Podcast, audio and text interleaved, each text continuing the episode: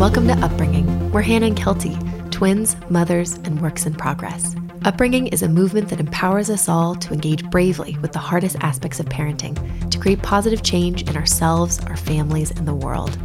Join us to build intention, elevate skills, and align our parenting practices with our greatest ideals. When we practice trust over fear, connection over control, and progress over perfection, we're not just raising our kids, we're raising ourselves. Let's show up and grow up. Today's episode is supported by Primary, a baby and children's clothing brand offering quality made, gender neutral basics. Mothers Christina and Galen founded Primary because they couldn't find sturdy, soft clothing without the logos, slogans, sequins, and embellishments so common these days. Yes, and as much as our kids love the bling, Primary's rainbow color wheel of simple basics has something for each of them. We also value clothing that's ethically manufactured and Oeko-Tex Standard 100 certified, meaning that it's free from harmful chemicals. Also cool, no item is more than 25 bucks. Sweet. Learn more about Primary and support Upbringing by visiting today's show notes or our partners page at upbringing.co. Now, onto our conversation.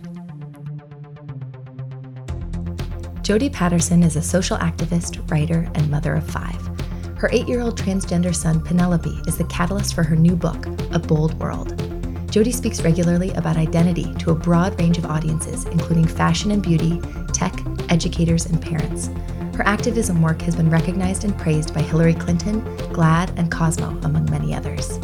We feel so lucky to have had the chance to talk to Jodie about her beautiful memoir of family and identity.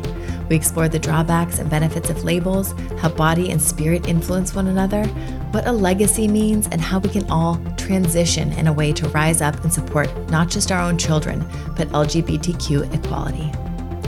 Don't miss out on our convo after show, which is in the next episode available now. We'll take some time to twin talk our favorite moments and find ways to apply all we've learned from Jodie to our parenting experience. Okay, here we go.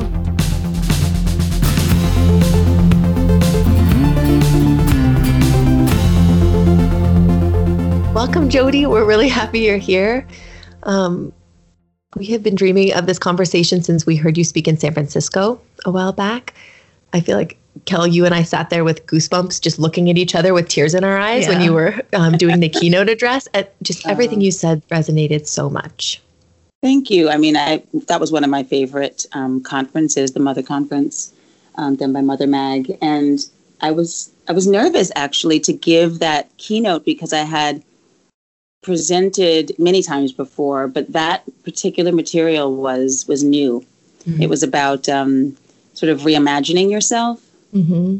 Yeah, um, I remember you, you kind of talking about how starfish can yeah. regrow limbs and how uh, using that as a metaphor to talk about how we're all constantly becoming. You guys were the first to hear that. I think I was fleshing it wow. out that day.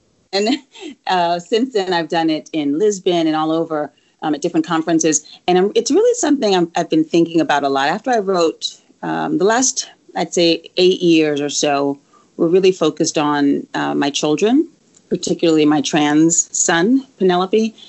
And recently, I've been applying what I've learned and focusing it on myself. And so that presentation that I gave around starfishing, mm-hmm. um, starfish as a verb, was about me and my transformation, my growth.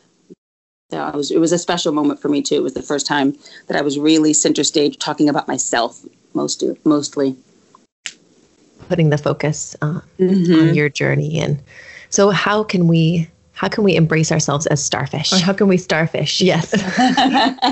Right starfish verb verb yeah. to um, stretch out and touch life meaning to be all things anything um, everything. And also starfish meaning uh, to grow limbs to regrow limbs after they've been severed right? To regrowth and imperative growth.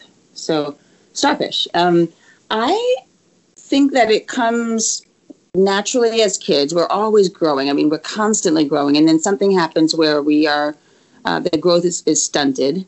Um, but but in the last ten years, eight years, two years, uh, I've been put to the test. I think we need to look at the hard things. Most of the hard things are our blind spots, the things that really feel awkward and difficult that make you want to sleep rather than do them. you know, mm-hmm. those are our blind spots. And um, if we can go toward the blind spot, we will inevitably grow because those are the areas that we don't have much reference to and don't have um, knowledge of and don't have a best practice yet. But that um, still influence us so much. Yeah, they're just places where we've shut off, probably, mm-hmm. or places where we've never even um, thought to go. And so, just in the fact that we are we are unveiling the blind spot means there's new there's new ter- new territory. You know, it's well, like yeah, just the newness of it is for me um, the most like thrilling part of it. Well, and that's the bold world. You know, we felt that yeah. that theme running through your memoir um, we were wondering if you could start off the conversation by reading an excerpt. Everything. So, just read the whole thing right now. We can just turn this episode into an audiobook. The Bold World on on audio. Yeah. You know, so I wrote The Bold World in, you know, over the course of several years. And so much of it is, I mean, it's also personal. It's a memoir. And it's really the, the history of my family. And in many sense, the history of America.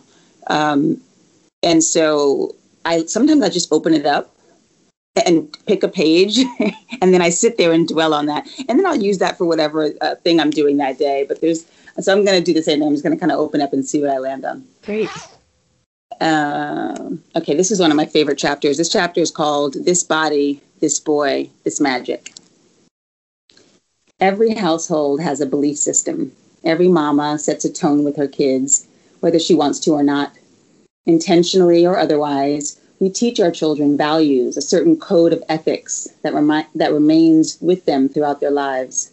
We spend years trying to sort out what we believe in. Then we share those beliefs with our children, infusing them with our ideas of right and wrong.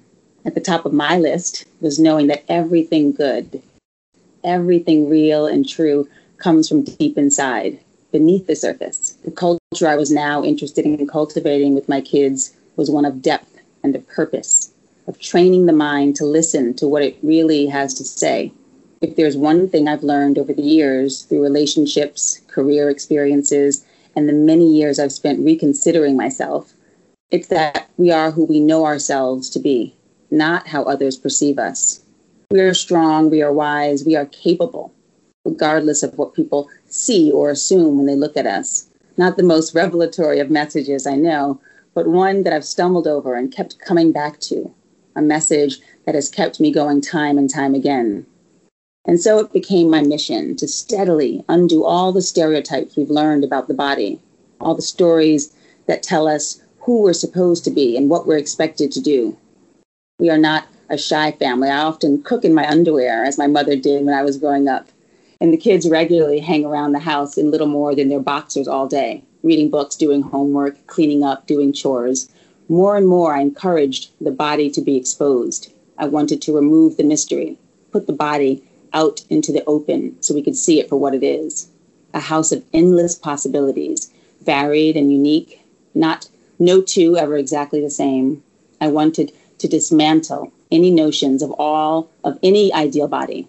I wanted to dismantle any notions of an ideal body and to show my kids that what's most important is that it is theirs to admire and adorn and perhaps contemplate, but never, ever to compare. Oh, How's great. that? Thank you. totally crying. Oh, Thank you. I'm just, I mean, what you're saying is just incredible on so many levels, but I also just keep thinking about this legacy that you're creating and continuing for your kids to have. I mean, you've created something tangible and magical that they can hold and they can read. They can flip to that page someday at any page and get a piece of you and understand you and their history and themselves um, and their childhoods in a different way. It's just, it's such a gift. It's really, I think, when I think about it that way, it, um, I think about it that way now that I've written it, that I, I'm so happy that I was able to go back in, in time, back past multiple generations and time zones and uh, you know different states and states of mind even and really compile memory and put it down into a book. Because i think we don't do that enough. Number one we don't really sit and ponder. We are, are so busy right? Hours on our screens and hours in transit and hours stressing. But if we sit and ponder and think about what has happened And then if we write it down, and then if we go through the process of like pulling up old letters and journals, it just brings um, it it connect. Well, for me, it, it allowed me to connect the dots. Mm-hmm. Right, all of the different things that have happened over time are connected in a certain way, and we don't see those connections until we do the work. Um, the connection that I saw was gender, race, xenophobia. I mean, all of the oppressives in our society. Mm-hmm. Any any uh, oppos- any oppression to me feels and looks very similar. So when you're talking about genderism or sexism or xenophobia or racism or classism, although they are unique in certain ways, the outcome is often the same, and the the noose around the neck feels just as deadly. And that was what I was able to do when I was uh, going back and compiling all of this. And so I know it's heavy material for kids. Um, I wasn't really thinking that my kids would see it today because they're still young kids.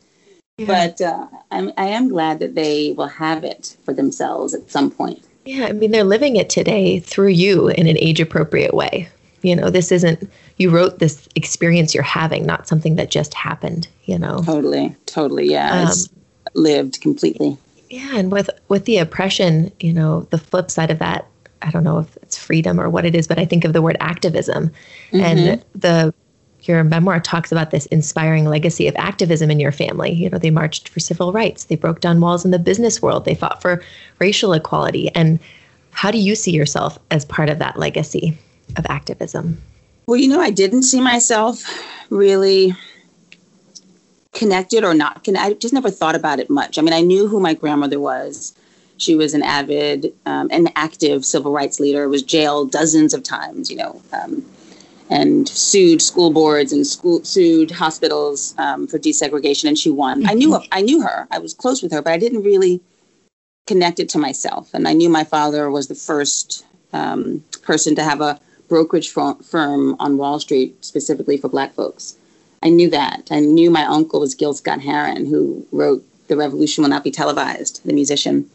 Um, and but I never connected them to myself in terms of what I was going to do towards activism. And it wasn't until I was really finding my way, and the cliche is true. You know, at a certain point, you will find your way, and then you will everything will align, and you will go forth with passion and with gusto. And I think it was when Penelope um, confided in me that he is is a boy, and when I understood him to be trans, and there was a moment when I just got almost knocked down with this understand, knocked over with this understanding that if I didn't point everything towards protecting Penelope, then not only would he not survive, I wouldn't survive, and the family wouldn't survive. And so that was my first real personal moment with activism doing for uh, someone else mm-hmm. um, in the name of, of right, you know.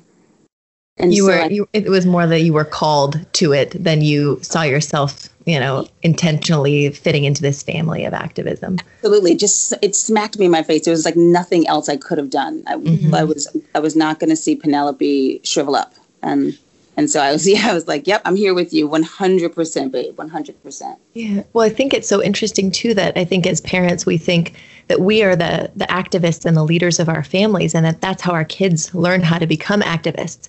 And from what we've read, your son Penelope from an early age was a disruptor, was an activist for himself. And we like, we like to see our kids as little activists in a way, you know, fighting for their rights, what they believe, what their spirits demand. And it seems like Penelope called you to become an activist alongside him in that way. Yeah, it's like you have these kids, and I have five, and so I have, you know, I know that they're different. And Penelope was like such a disruptor.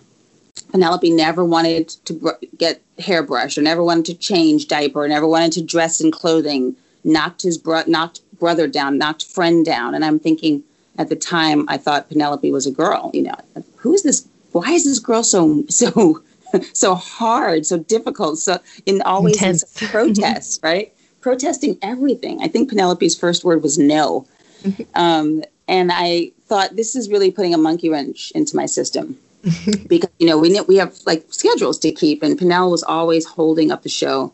But when I put it in perspective now, when I put gender in perspective, and when I put my kids in perspective, I see Penel as uh, someone who doesn't, who has not gone along with the status quo, someone who has changed the course, someone who has enlightened, someone who brings a deeper sense of equality to the conversation. And I don't think because he was trying to he was trying to be a rebel rouser. I don't think that was his intention, you know. I think no. it was just what was in his bones. And so I watched him like just doing him. Like I, you know how we say do you? This kid was totally doing him. Mm-hmm. And you can't, you know, you really at a certain it's evil at, at a certain point if you don't acknowledge how beautiful that is to me. I mean, it, people have always said just be a stern parent and she will follow along. You know, eventually she'll get it mm-hmm. together.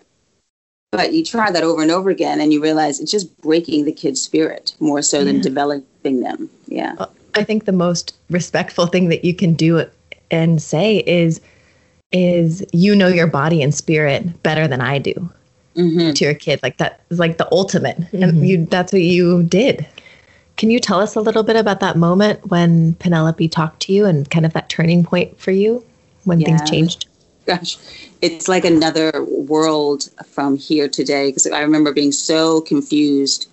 Um, and it was about uh, eight years ago. So Penel was about to turn three.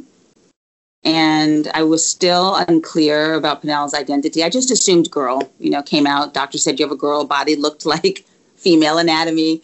And so we were raising this girl. And this one particular summer day, Penelope was so uh, frustrated, knocking brother down, knocking blocks over, just screaming. And I pulled Penelope off the off the floor and swept us both into his into her bedroom at the time. I was thinking her, and we sat cross-legged on the floor. And I just said, "What is wrong, baby? Why are you so angry all the time?" you know, why? And it was really the first time I had asked the question. Up until that point, I was trying to fix things. And so when I asked, why are you so angry? Penelope's eyes just filled up with tears and this look of sort of part anguish, but part thank you for asking. Penelope. Relief. yeah, total relief. Penelope said, um, well, Mama, because everyone thinks I'm a girl and I'm not. And so I was trying to quickly you know, throw that, bounce that statement around in my head and find something supportive, right? Find something that matched. Mm-hmm. And so, as a person from the 70s, I said, oh, sure. Like, however you feel is cool. Like, if you feel like a boy and you want to act like your brothers, go ahead. Because I thought maybe, uh, maybe Penelope was a tomboy. Maybe Penelope was a, a feminist, right? Maybe Penelope was recognizing uh, sexism and wants to be tough. And so mm-hmm. I said, baby, you know, be tough, act like your brothers. And Penelope really quickly looked at me and responded and said, No, Mama, I don't feel like a boy. I am a boy. And so in that moment, it was like I knew that Penelope was talking a different language than I was. Penelope was talking about being, not expression, not feeling, but absolutely being from the brain onward. And so in that moment I was I was so totally utterly stopped in my tracks. I didn't have much more to say and I just listened. Um, and he said some things that were really, you know, painful. He said, I, I love you, but I don't want to be you. This kid is like three years old. I love you. I don't want to be. I want to be Papa. I want a doctor to make me a peanut mama.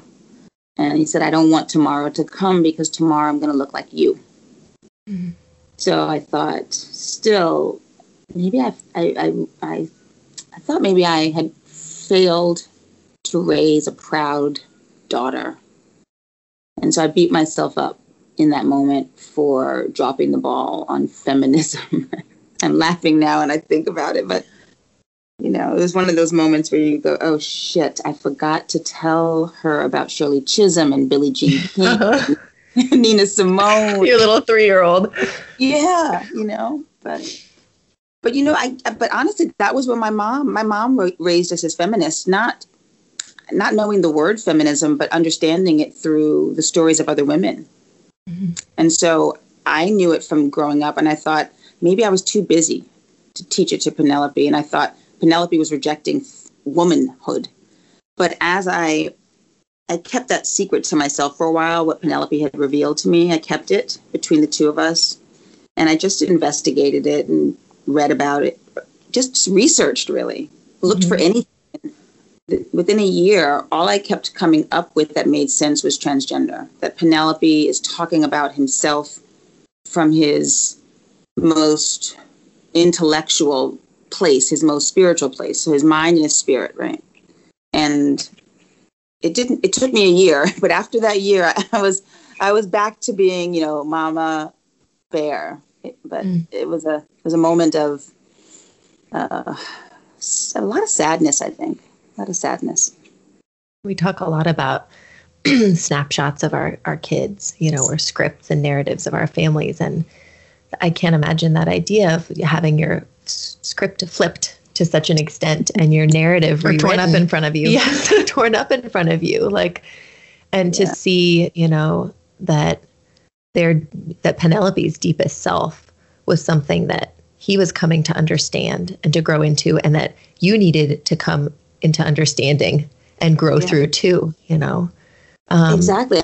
Really, like it was almost embarrassing in that moment because he he was speaking about himself so clearly, um, and from such a deep, honest point, and I felt really late, you know, late to the party. And and as a mom or as a parent, you're you try to be multiple steps ahead of your kids. Usually, we are because experience has given us that that insight, that hindsight. But I, in this moment, was like way beyond behind my kid. Um, Penelope was so clear with himself, and he used that moment so beautifully to just say it. I mean, I still today am impressed with how, how, clearly he conveyed it. He never stopped until I really got it. Until I st- he kept talking and kept correcting me until I stopped talking and just listened. you know, because I kept Love trying that. to put my two cents in. He's and he's like, "No, mom, it's not that. I don't. I, I'm not a girl. I am a boy." Very emphatic. Well, and so that that kind of leads me into this idea of of labels, where he was relabeling himself. Um, Kelty and I talk about labels a lot because we are very we're wary of them and always talk about being very conscious of them because they can do so much harm. They can really limit. Um, but when we're, we're reading your book you kind of brought out this idea of labels leading to fluidity leading to a greater acceptance. There's a real kind of um, like a how do you reconcile yeah. how a label can in some ways free you and in other ways totally hold you back? And i still um i go back and forth. I vacillate all the time on this. Yeah. i was just writing about it like in my notes. Mm-hmm. the, yeah there's a paradox there because so uh i was writing that for a long time. I was um i kind of had just to go back to this idea of like rewording and relabeling I have been called bitch so many times, right? Like you're such a bitch, you're acting like a bitch. Um, and I thought at one point, whatever, I am a bitch. Just deal with it, right? So I was like, okay, bitch just means a woman who says no, right? Mm-hmm. And so I'm like, take it or leave it, I'm a bitch. So you took ownership of it. I took ownership of it, but then I started ingesting it, and I then I went to the other side of the of feeling like, wait a minute, hold up, I'm actually not a bitch. I'm actually just uh, I have dominant ways. You, have, right? I have a clear purpose. I have a vision. That's not. That's not bitch. That's only bitch because it's in the form of a female, and so people are are calling me bitch, which is a nasty word. But I'm actually like, I like the word leader of the family. I like the word, you know, strong female. And so then I decided to reject the word bitch, and I started calling myself king. and my kids were like, it's a little too far, mom. You know, king is for boys and queen is for girls. You mm-hmm. maybe you want to be queen. And I said, no, I'm king. Mm-hmm. King, not over like territory or people, but king of myself. I control this body and this person. I'm king.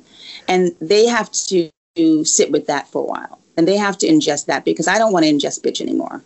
And I want my, you know what I mean? Yeah. Well, that idea, it sounds like what you're saying is that labels hold power the best kind of power when we are labeling ourselves Perfect. and and that we shouldn't be labeling other people everyone is is themselves to label right yeah labels Yeah. are limiting when you're extending them to other people because that's They're not- judgments. that's not your job it's just a judgment Yeah. right Yeah, and I yes, exactly, and I and I uh, found that with Penelope. So we in the house, Penelope's dad was not comfortable using the word transgender. He said it's just another label for, ano- Uh, you know, for a kid who's uh, already black, which is a label, right?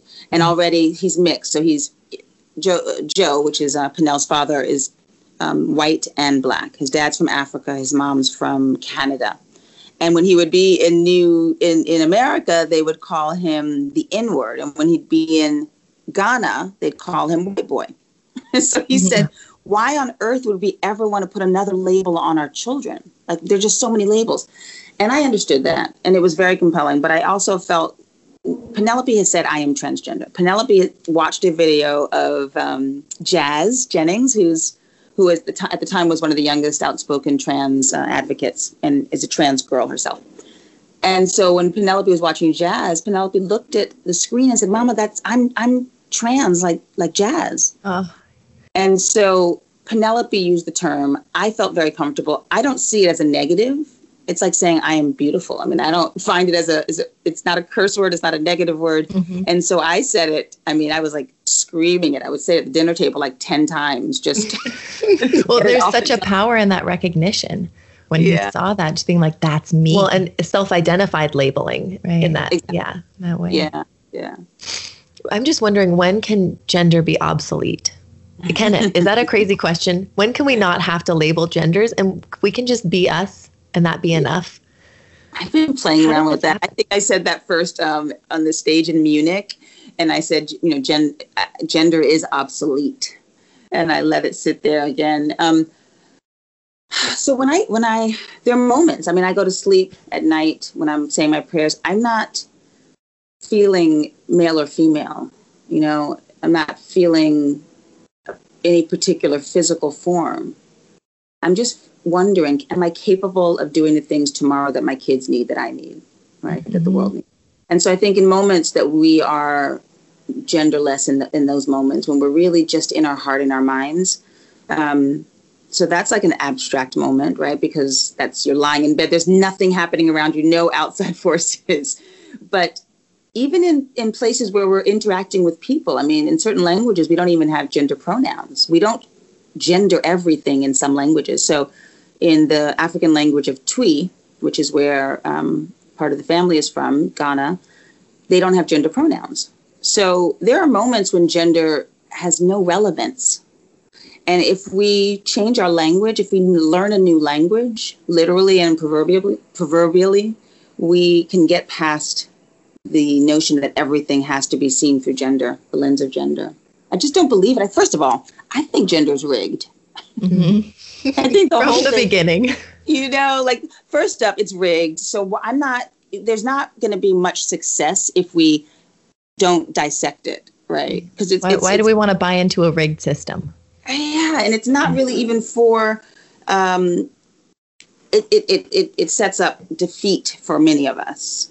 Um, and it sets up confusion for many of us. I, when I realized that Penel was trans and I tried to readjust myself, the bias that you realize you yourself hold, it's enormous. Everything we do, you know, the pink toothbrush, the butterflies on the girl diapers, the superheroes on the boy diapers, you know, the nice voice and sing-songy voice to our girls and the stern, you know, I mean business voice to the boys. It just becomes like a really bad uh, nightmare or fairy tale that does not add up. well and you saw that through penelope's eyes and like once you see it you can't unsee it Yeah, It's it's, so true. but i, I think was- oh go ahead. Yeah, I was just saying, I was, I was watching Penelope reject all of that. Thank gosh, because I was oblivious to it, and Penelope was right on, right on time. Yeah. Kelty and I talk a lot about the visible versus the invisible and how our culture pays so much attention to the visible things and there's so much left beneath the surface and the invisible world that matters so much. And I think labels are a great visible way to be making change um, and, and moving um, this forward. But some invisible ways. You know, you talked in your book about the idea of body versus spirit or identity and how do you separate those two things? We see a body and we assign a gender to it. That's the the visible kind of protocol we do. But what about the spirit and the identity being tied to gender? And tell us a little bit about that. What are your thoughts on that?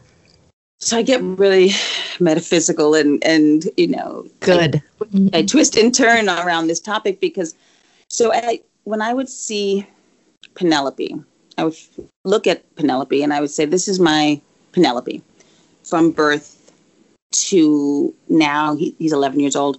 The spirit hasn't changed. I've never said, "Well, the girl Penelope must die so that the boy Penelope can live." I've never had that sort of sever, and I just always, for me, it was really the motherly instinct that I had that Penelope must be right. Penelope must be right. And everything around it can be altered, but we can't alter the kid. We just cannot ask for a person to alter who they are at their core. So when I started thinking about options, one option was okay, force Penelope to be what he says he is not, or change the clothing, change the haircut, change the language, change my vocal tones. Yeah, I said op- I, the option I took was change the stuff around. The stuff, the physical stuff, means very little to me at this point. So form follows function. How we are from the inside will determine how the outside performs, right? So whether it's a short little, you know, mohawk that Penelope has now versus this big, huge blonde curly afro and pom poms, ponytails, those things, you know, are cute, but they are not the core of Penelope. And Penelope's spirit is the only thing that is preserved in this time and the only thing that I want to maintain. Penelope might want to grow his hair long one day. Penelope might want to wear a skirt one day. Who knows, right? I, it, those things are very uh, flexible, but what we really have to protect is the spirit. Those are the that is the core.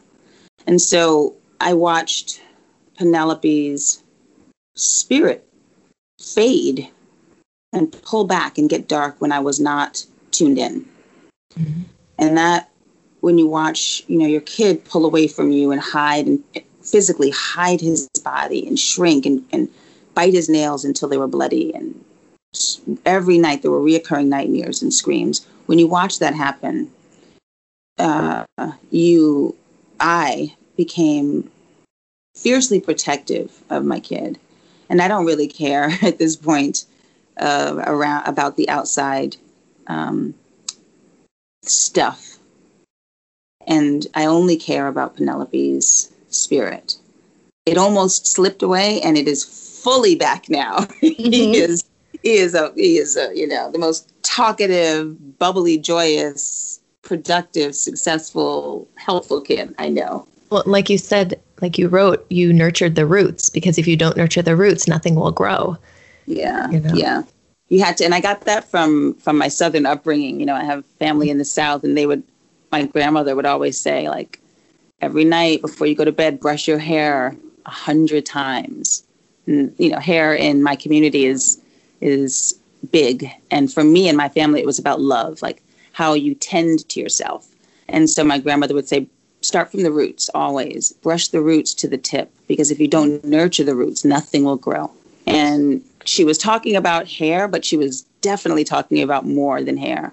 And luckily, I remembered. I went back to that with Penelope. You know, it's it's the inside.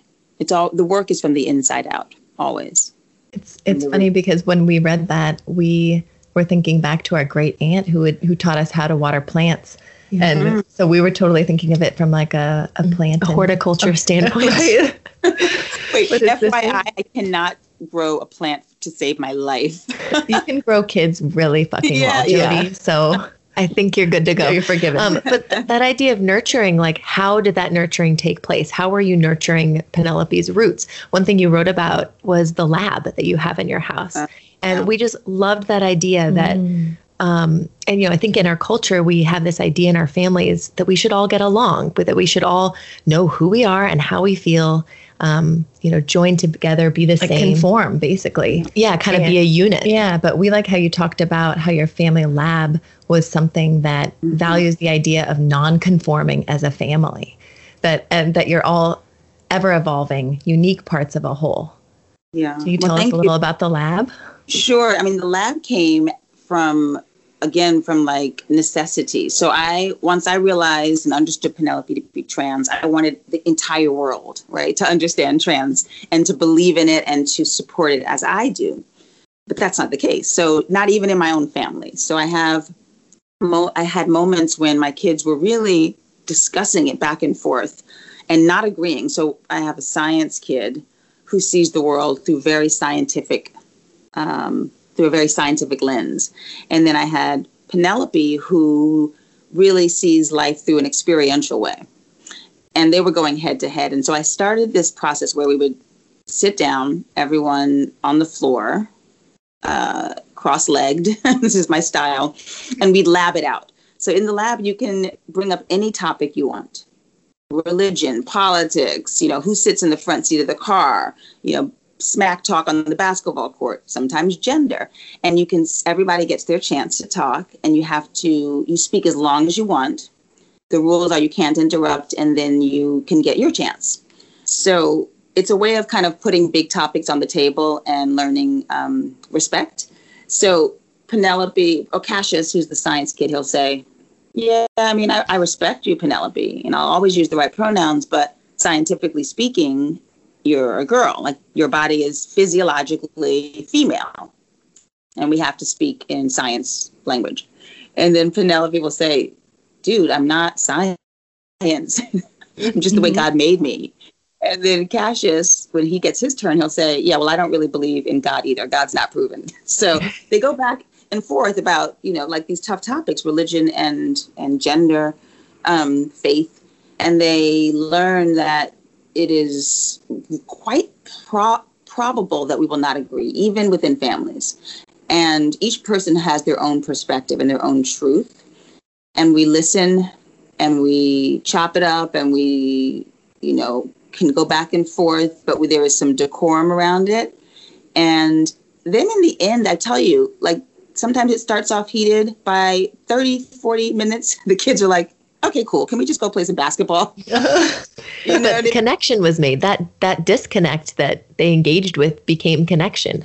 Totally, and the and the difference that they have that they probably still hold is less relevant in terms of how they interact. So they have different perspectives, yet and still we live together, we eat together, we share bathrooms, we play basketball together and Monopoly. Like we still can live. And so I look at that and I think this whole to do about bathrooms and how do trans people integrate into society. It is just fear based because I do it in my house. We don't agree on the topic of gender, yet we live together mm-hmm. and we respect each other. So I know for sure. A, a successful incubator. Yeah. Totally. What an amazing like lesson in tolerance, building totally. from the from home out. And Watch us. yeah, just that developing the art of debating, discussing, disagreeing. Um, yeah. I love that you wrote um, I love that you wrote that you can be right or you can be with the ones you love. that is my, so fucking true. so, guess who told me that? I think it was my ex husband. but it's one of the things. Anna Brill. Yeah, you know, so real. And I just remember so many times that I was trying to beat my point across. And in the process, I was pushing the people away that I wanted to be around. And so it's like not so much about right or wrong. That's subjective, but it's more about express. You got to express yourself. You got to be heard. You've got to put your truth on the table, and then the other person has to do the same over and over again, a million times, and then we have to eat together.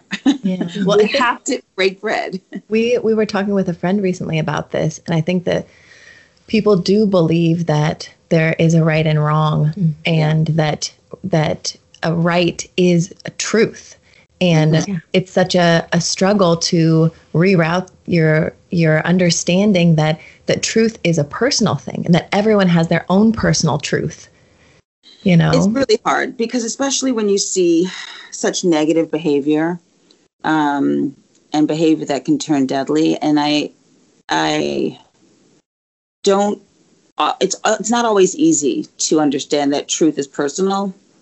But what I try to express to my kids is when we see something that does not feel good to us, we should stand up for it.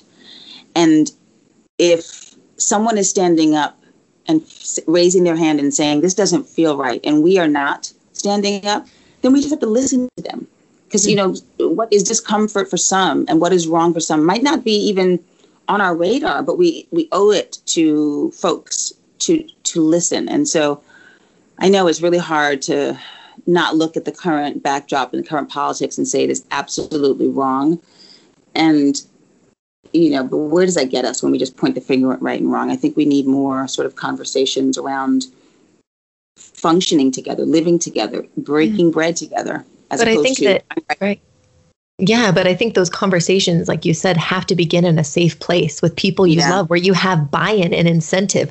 I have to share this bathroom with this person, so I had better, despite our you know disagreeing opinions, find a way to connect with them mm-hmm. and prioritize our relationship despite those opinions. And and practicing you know. holding space for starting with people you care about to disagree with you and then maybe that can build outward right know? because we think about the outside world with this where you've had to to be the bold world for you has been beginning in your, just it, with your relationship with yourself and your relationship with Penelope. And then that is, you know, spread out to your family, the, your house, and then your greater family. And then that spread to your community and to the outside world. And it's so much harder, I would imagine, to be, you know, um, kind of approaching it with that same, with that heart and that patience and that compassion to other people when there's hatred and ignorance that you don't share a bathroom with. Well, two things. One, I just walk away if I feel someone is really dangerous. Yeah. Like I've gotten very good at that. Like, okay, cool, move away quickly. Like I stare people in the eye when I talk talk to them about my family being an LGBT queer family, and if they look like they are at any point disapproving or if they show any kind of disgust, I'm quick to move away. I don't have any uh, need to be in a dangerous situation. So that's one thing. I, I move quickly when I feel it is not uh, safe for my family. But I also think that, you know, I was reading this book called Palaces for the People, and it's about like social infrastructure, how the, the spaces that allow us to come together and break down over or, break bread, you know, essentially. So we can't always be talking politics. Like at some point, we have to um, sit down and read a book. To get, like libraries are great places for that. Everyone comes for this point of being more knowledgeable, right? So you've got homeless people, wealthy people, young and old, gay, straight, all nationalities, all levels of education coming to libraries, public libraries, um, mm-hmm. to learn. And so I was thinking about the proverbial library, like how do we create spaces, public spaces, spaces in our home, spaces in our offices that allow people to just need to be there. So in my house, the kitchen, right? Like people need to be in my kitchen. So that's where we all come together and we have a good laugh. No matter what kind of shit the, the day unfolded, the kitchen is a good place to be. And I think if we have more of those places in public, like in communities, we would be better off. When you talk about kind of dismantling what mm-hmm. gender, that has to be connecting though to people who look disapproving and who are ignorant and how how do we get through to those people and find a way to connect to those people when when it's not a safety issue that makes total sense and then how do we just let it go when when yeah. they're not getting it and trust and have yeah. compassion for them I think you know one of our one of our close friends is supporting her seven year old son who is gender nonconforming and she struggles so much with the outside world and how to work with them. Because one second it feels really important to explain and defend not just for her son but for her belief in equality. And then it's exhausting. Yeah. and sometimes you just like people get on board. I can't care about you yeah. too. I just need to be with my family. Totally. I mean i think stories um, more so than statistics um, move the dial. And you know i think the, i mean the statistics are horrible you know like for trans teens, more than 50% of them attempt suicide. And that's because we're not accepting them, right? It's just out of being rejected. Over 50% of trans teenagers attempt suicide. So those numbers are like staggering. It's also staggering that we're talking about millions of people, like the trans community. We're not talking one or two folks. And I mean, that would be valid too, but we're not. We're talking about a few million, maybe two that are that are out, right? Mm-hmm. And then more others that are not out. So the numbers are in the low to mid millions. And so we're talking about a real number, a substantial number that if those folks are disenfranchised and not accepted, I mean, we're going to feel it everywhere. So, you know, if, if, if a few million Americans are disenfranchised and um, in really bad situations, all of America will feel it. And so I think we've got to share stories because the numbers aren't getting the message across, you know.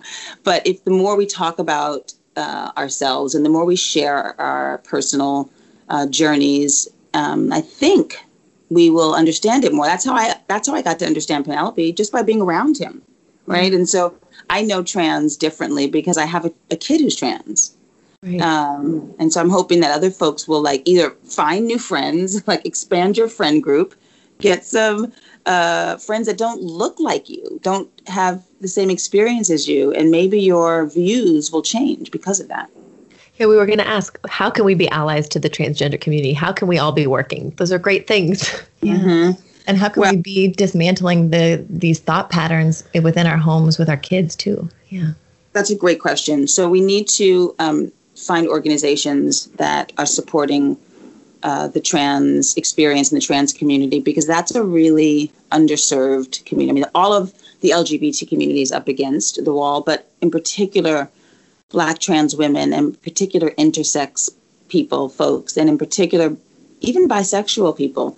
Some of these, you know, communities are so un, so um, mysterious to the general population that they have the least amount of protections, right? And so I think it's important for us to find organizations that support trans um, people and dismantle transphobia. So if you go into your local, you know, if you Google your local communities, um, you can find organizations. The Human Rights Campaign, HRC, is our largest in America. Um, and then another organization called uh, the Ackerman Institute's Gender and Family Project. These are two great organizations that um, help us understand the diversity of gender, help us protect our children, and help us build communities that understand what, what, what this is all about. So I think one, go and find organizations, HRC or Gender and Family Project. And then I think we have to, in our own homes, change the stories. I I, I remix story time. I remix the classic uh, bedtime stories. And, you know, my princesses have cornrows and they're dark black girls. Um, my um, kings have afros, right? uh, uh, Goldie, uh, Rapunzel has cornrows that go all the way down. I make them however I want to make the stories, and I definitely add in um, people, stories about people, not boys and girls, but humans. And some humans fly, and you know, so I, I, imagine the world in the most wide sense. And I do that in the fairy tales that I um, do at night. And I think we can do that. I think we can tell the story differently at home to our kids in a really fun way. That's so funny. Kelty and I were just, was it this morning or yesterday? yesterday? Yesterday. I lose track of time. We were listening to these oh. terrible nursery stories in the car with the kids. It's like killing us. It's like Snow White, Rapunzel, and it's like a charming British do, voice. We don't do the Disney thing. They don't have any of that. Yeah. But yeah. you know, but we just are looking for stories on audiobook that they it's can just hear. as bad. All the Disney stuff is just riffing off these old tales, traditional tropes. traditional, yeah, yeah, all these traditional tropes, and we're like, we need a fairy tale book with yeah. transgender, gay people, um, women as the as the lead, saving the men. Like Everyone wearing whatever the fuck they want to. Race, everything like. And well, how is that the, not a thing? Rewrite the fairy tale narrative so that we can bring something into our homes where we're not having to rewrite it as we're saying it. My daughter's always like, "Mom, that's not what's on Those the aren't page. The words. Those aren't the words." Yeah. And you know the thing is, like I, I realized in these fairy tales, all the moms have to die for the They either die or they're evil. They're the evil stepmother. They they always need to be moved out of the way so the daughter can come up. There's only room for this one female, right? And I'm like, this doesn't seem right. And then I started dissecting all of them on race, on gender, on class. They're all such bullshit. And it's like, you know, but but story time is an important part of the night because it helps the kids go to sleep and it helps them to sort of set their barometer for for how they fall asleep and how they wake up in the morning. And so I started using that time to like, you know, point in the direction that I wanted us to be pointed pointing towards, which is a place where like, you know, we're not transphobic, we're not sexist, we're not racist. And so I say remix the stories, remix them yeah. in your own home. Yeah. Okay, we always it's really hard, um, but it's exciting. Kelty and I are getting really excited. We have we work with an amazing artist, and we're like, dude, we're doing this. We're we are rewriting, and, and, just the lessons. It's yeah. like, and the bad person died in the end, and and they ended up. And I'm like, what was the lesson learned what, here? And now, like our my daughter will be like, the bad person. What what was his upbringing like? What was he going through? What was Mom? he going through? Like, we need to have compassion and empathy and try and understand the other side. Like, all of these, I feel like you know, things work against what we're trying to do. Yeah, it's, it's all it's all black and white, everything, yeah. good and bad, they, and. I agree. They unravel what we're trying to do. But your book raveled it in the right way. You're Let's just put it that way. Yes. Everything that's important. You were weaving us in the right direction. Um, this has been amazing, Jodie. I really appreciate you bringing me on. I remember when we met um, in San Francisco, and you know, I never know how my story is going to tr- translate, and I never know if like race is going to be a barrier or if regionality is going to be a barrier, like Southern folks versus Northern folks, and I never know how I'm going to how the audience is going to read me. And so, just when you both came up to me and and even in this conversation, I just know that when we continue to talk, right, when just say it like it is and we lab it out, I know it gets better. And so I just want to say thank you for having me on and thanks for labbing it out with me. thank you. Anytime. Um, we yeah. always wrap up our um, our talks with asking one question that you feel we should all ask ourselves more often, just off the top of your head. Ooh. Um, what I do ask myself, and this is honest, in, in at night, I just ask myself, am I capable? Um, am I capable of doing what it takes for my kids tomorrow? And I think as much as I talk about women doing for themselves, I continuously come back to parenting. I think I'm just um, I think parenting for me means growing and and leading, and so I'm always asking myself, am I capable of what it takes to grow this family? Um, so that's, you know, I, that might not be for anyone else, but that's what I go back to. That's the qu- one question that I still, I, I, I have not had a definitive answer on. And so I ask myself that every night, am I capable enough to lead this family? Thank you. Yeah, thanks. Yeah. Um, could you read us one final excerpt one more random flip to. through? I would love to. Okay, let's see.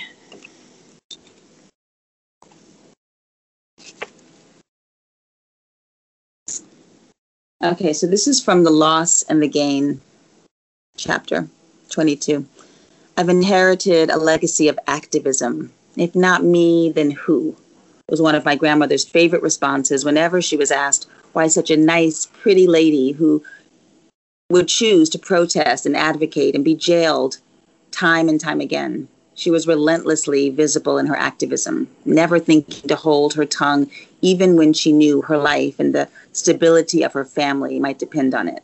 When Gloria's daughters, my Aunt Lerma and my mom, came of age, they linked arm in arm and marched with their mother. Gloria was arrested more than 25 times. Lerma, an honor student, was jailed more than a dozen times before she turned 13. And my own mother, right before leaving to study at Bennett College, did her part, participating in sit ins and marches. Marching was their rite of passage. Gloria recognized very deeply that a new world order for her and for her children was one worth fighting for. This was the responsibility left to me to make this world better. There is still so much left to do. And I want to do it in the most thoughtful way, in a way that makes my children proud of me and of their lineage, and shows them in real time what the Patterson, Becker, Garte clan stands for. I want more than gold medals and pedestal visibility.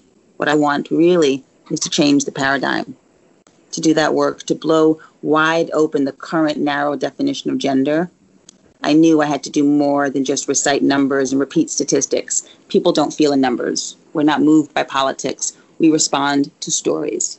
I know I do. It's, it was watching Penelope day in and day out and being drawn to him, compelled by his narrative, that shifts my mind to a new way of thinking. The mind is malleable. We're hardwired to look for connections and similarities and even oddities in our lives and to shape and reshape stories around them, stories that make the world more united, narratives over data points, empathy over fear. Visit jodiepatterson.com to learn more about Jodie, her story, and The Bold World, now available through any bookseller. Find her on Instagram at Jodie Patterson to follow her inspiring activism and stay up to date on events and speaking engagements. As always, we would love to hear your thoughts on our conversation with Jodie. So please DM, call, email, or contact us through our website, upbringing.co, and rate and review us on iTunes. Yeah, we would love that. Um, and lastly, our affirmation to you. You are doing an amazing job. Mm-hmm. We're so proud of you. And we're right here with you, taking steps to better understand ourselves, our kids, and one another. So thanks for being here. We're all growing up together. Till next time.